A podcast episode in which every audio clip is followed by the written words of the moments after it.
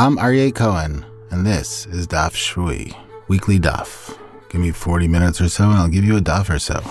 It's day 19, and we're all hovering in some sort of cloud fog of shock and rage and grief. It's not like every minute of every day I'm just raging and grieving, but I am doing that often enough. And my grief is for those who died on October 7th in an awful, awful terrorist attack, barbaric attack.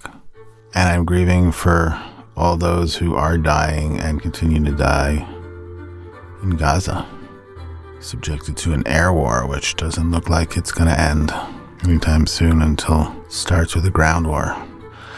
I'm no military strategist. Come more and more over the years, especially in recent times, to the realization that I don't know that much about that much. I know a little Talmud. I don't know if I know this, but I believe this very deeply. The only way to stop the violence is by stopping the violence.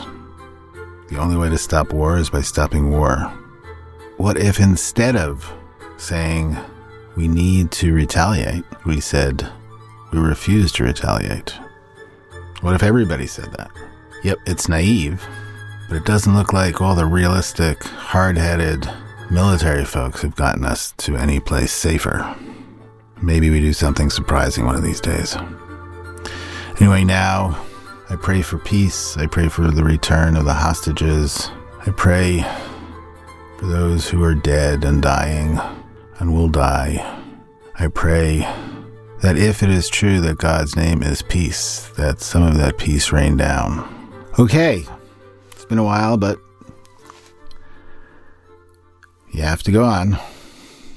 We're on the top of 113A in the layout that was constructed by the widow and brothers Romm on top of a basic layout that was put together in the 16th century.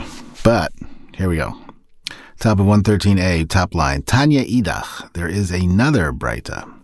Veloti sov nachla mimate mate acher. And an estate of the Israelites shall not turn round from tribe to tribe.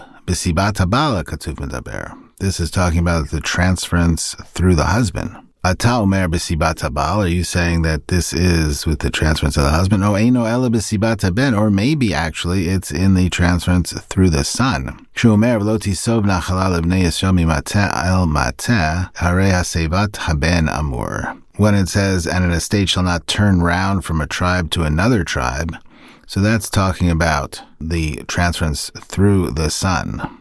Hama ani mekayem v'lo tisov nachala mimateh lemateh acher. So, what do I gain from, or what do I learn from saying from the verse, and an estate of the Israelites shall not turn around from tribe to tribe? That that is talking about the transference through the husband. Our starts starts off with the second of two Breitot, both of which are figuring out why there are two verses which seem to say the same thing. One verse is Numbers 36 7, V'lotisov nachalal b'nei Yisrael mimatel mateh, ki. And an estate of the Israelites shall not turn round from tribe to tribe, but the Israelites shall cling each man to the estate of the tribe of his father. And the other verse is two verses later. Acher, ki matot. And an estate shall not turn round from a tribe to another tribe, but each man shall cling to his estate in the tribes of the Israelites. The Rashbam says that there is no difference in halacha between the two opinions in the Breita or the two Breitot. It's just a case of mashmaut darshin, that is, learning the same law from different sources. While the first Breita on 112b attributes the prohibition of the sun to 37.7, and an estate of the Israelites shall not turn round from tribe to tribe, the second Breita, which starts off our daf, attributes that to 37.9, two verses later, and an estate shall not turn round from a tribe to another tribe. The first Breita attributes this latter verse, and an estate shall not turn round from a tribe to another tribe, to the transfer of the husband, since, as we shall see further on, it says acher, other, as in another tribe. And the son is not other. Other here is defined as not blood relative. I'll just leave that here. Therefore, the former verse is now not needed to teach about the husband, and so must be referring to the son, since there are no redundant verses in Torah. The real difference between the two Braita is which drasha the Tana pushes off from. According to the first Braita, the Tana pushes off from 37.7, and an estate of the Israelites shall not turn round from tribe to tribe, claiming that that must refer to the son, since the latter verse has the word acher, other, which cannot refer to the son. Therefore, the latter verse, and an estate shall not turn round from a tribe to another tribe, must refer to the father. However, as the Stam concludes,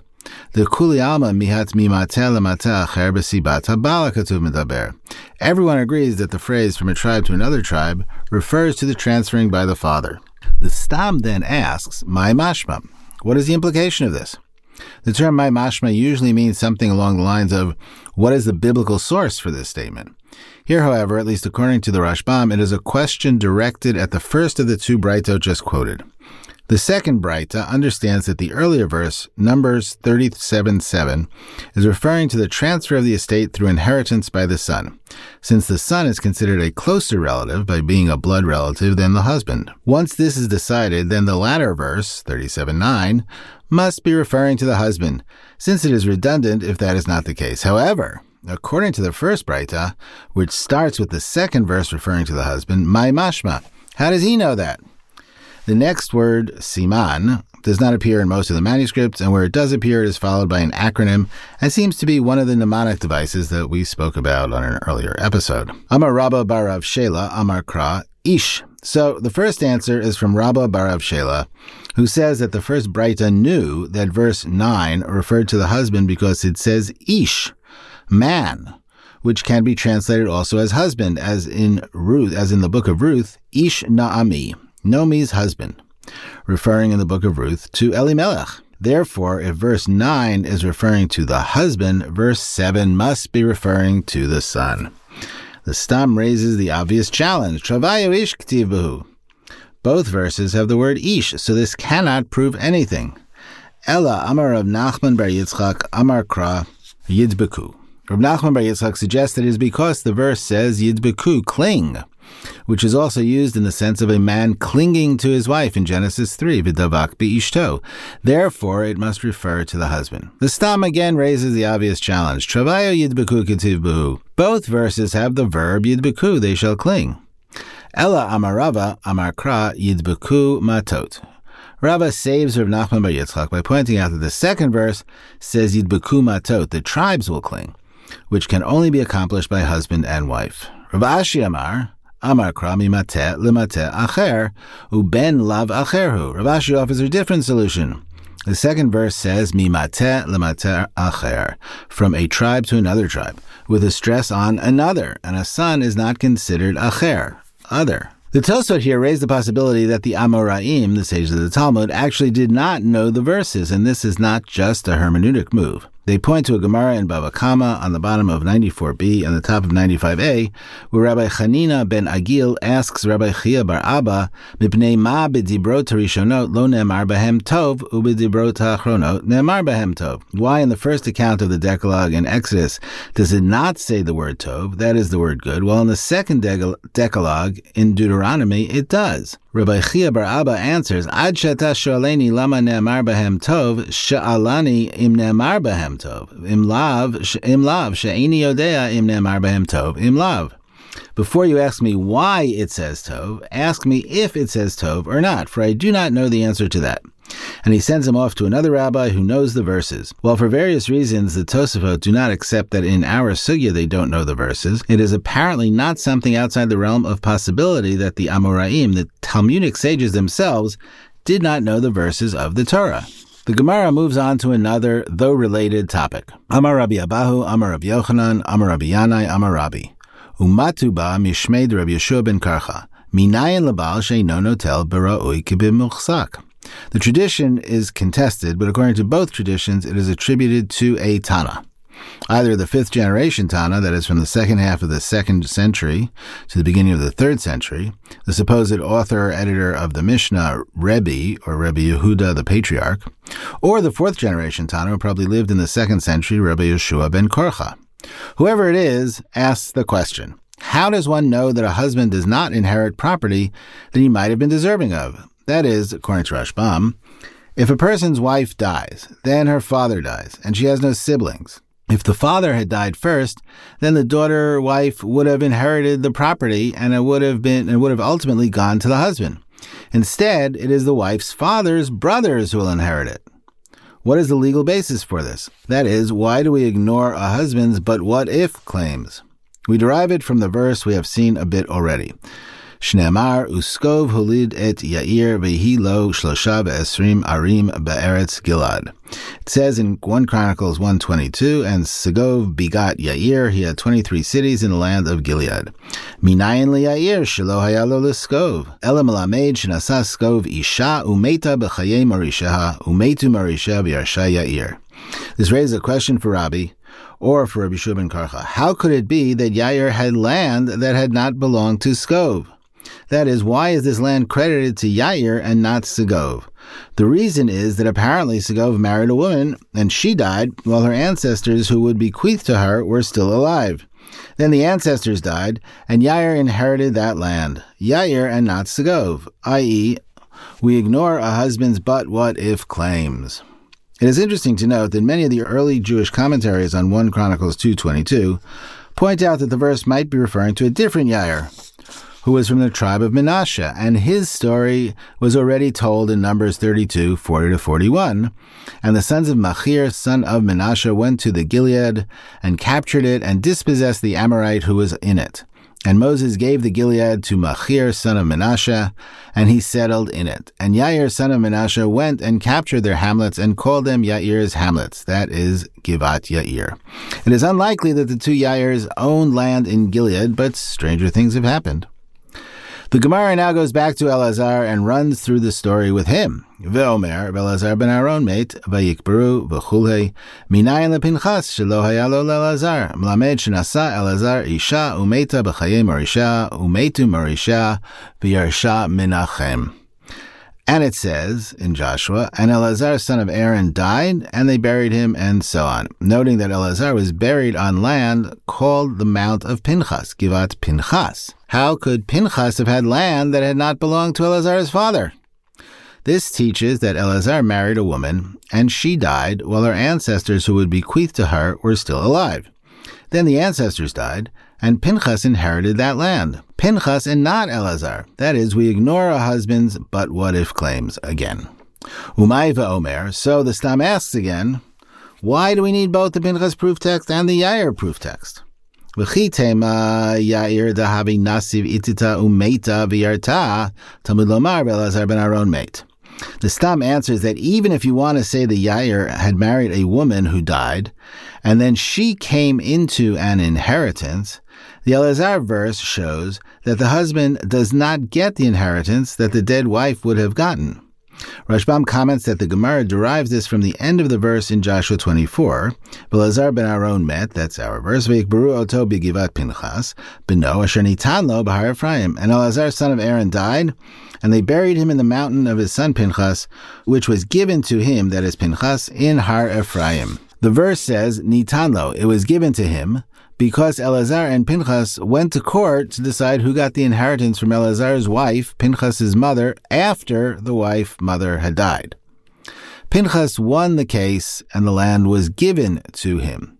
Rabbeinu Hananel, an early 11th century North African commentator, comments that this is derived from the seemingly extra word beno, his son, which might seem unnecessary. That extra word teaches that it is the son who inherits through the dead mother. That is, the inheritance that would have come to the mother had she been alive, and then to the father after she died. But since she died prior to the death of her ancestor, the inheritance comes straight through to the son, Beno, to Pinchas. This is what the final line of the sugya means. V'chi tema dinafla le charamim, emakra nachla lo. If you want to say that Pinchas got the land from a cherem, that is, from a person who dedicated it to the temple, and it was Pinchas's turn to get the dedicated lands, so it does not prove anything about whether or not a husband would inherit a what if inheritance. Therefore, the verse says, Beno, his son, teaching that an inheritance which might have appropriately been the husband's, if the wife had been alive when the property owner died, does not go to the husband, but rather to Beno, his son. This week's podcast is brought to you by a special edition of This American Life, the show with the guarantee that what you are doing is meaningless and probably idiotic. This week, stories about breathing. We have three acts. Act 1 Oxygen. Are you sure you need that second hydrogen? Maybe my very Jewish Uncle Shimmy could trade it in for a new pair of Nikes. Act 2. Growing up, Haley was always told that she had to breathe out and in. Now she's broke and never has a dance career she longed for. She confronts her mother and makes her sound stupid. Act 3. Originally on The Moth, a story about something really, really terrible and tragic that happened. But don't worry, there's a life lesson. Check it out wherever you listen to podcasts. Uvnei achot. Now we go on to the next phrase in the Mishnah. Uvnei achot. Tana bnei achot v'lo benot achot. The next phrase in the Mishnah refers to nephews, but specifically the sons of sisters who inherit but do not bequeath. The Stam cites an interpretation of the Mishnah, which sounds vaguely midrashic, but obviously isn't a midrash since it is commenting on a phrase from a Mishnah and not a verse from Torah. The comment is sons of sisters and not daughters of sisters. That is specifically nephews and not nieces. Lemay hilcheta, Amar Rav Sheshet lekadem. The Stam asks, what is the legal implication of this statement, or rather, what is the point of the miyut, the exclusive pseudo midrash, which excludes daughters, since actually we know that daughters do inherit their mothers, and their mothers inherit their brothers. Ipso facto, women will inherit their uncles. Rav Sheshet answers to derive the fact that sons always precede daughters. Tzni Reb Shmuel bar Rav Yitzchak Kamed Rav Huna, Vayirash. Makish Yerusha Shnia Yerusha Rishona. Ma Yerusha Rishona ben Kodem Labat. Af Yerusha Shnia ben Kodem Labat. Rishmuel bar, bar Yitzchak presented a Tanaitic text to Rav Huna.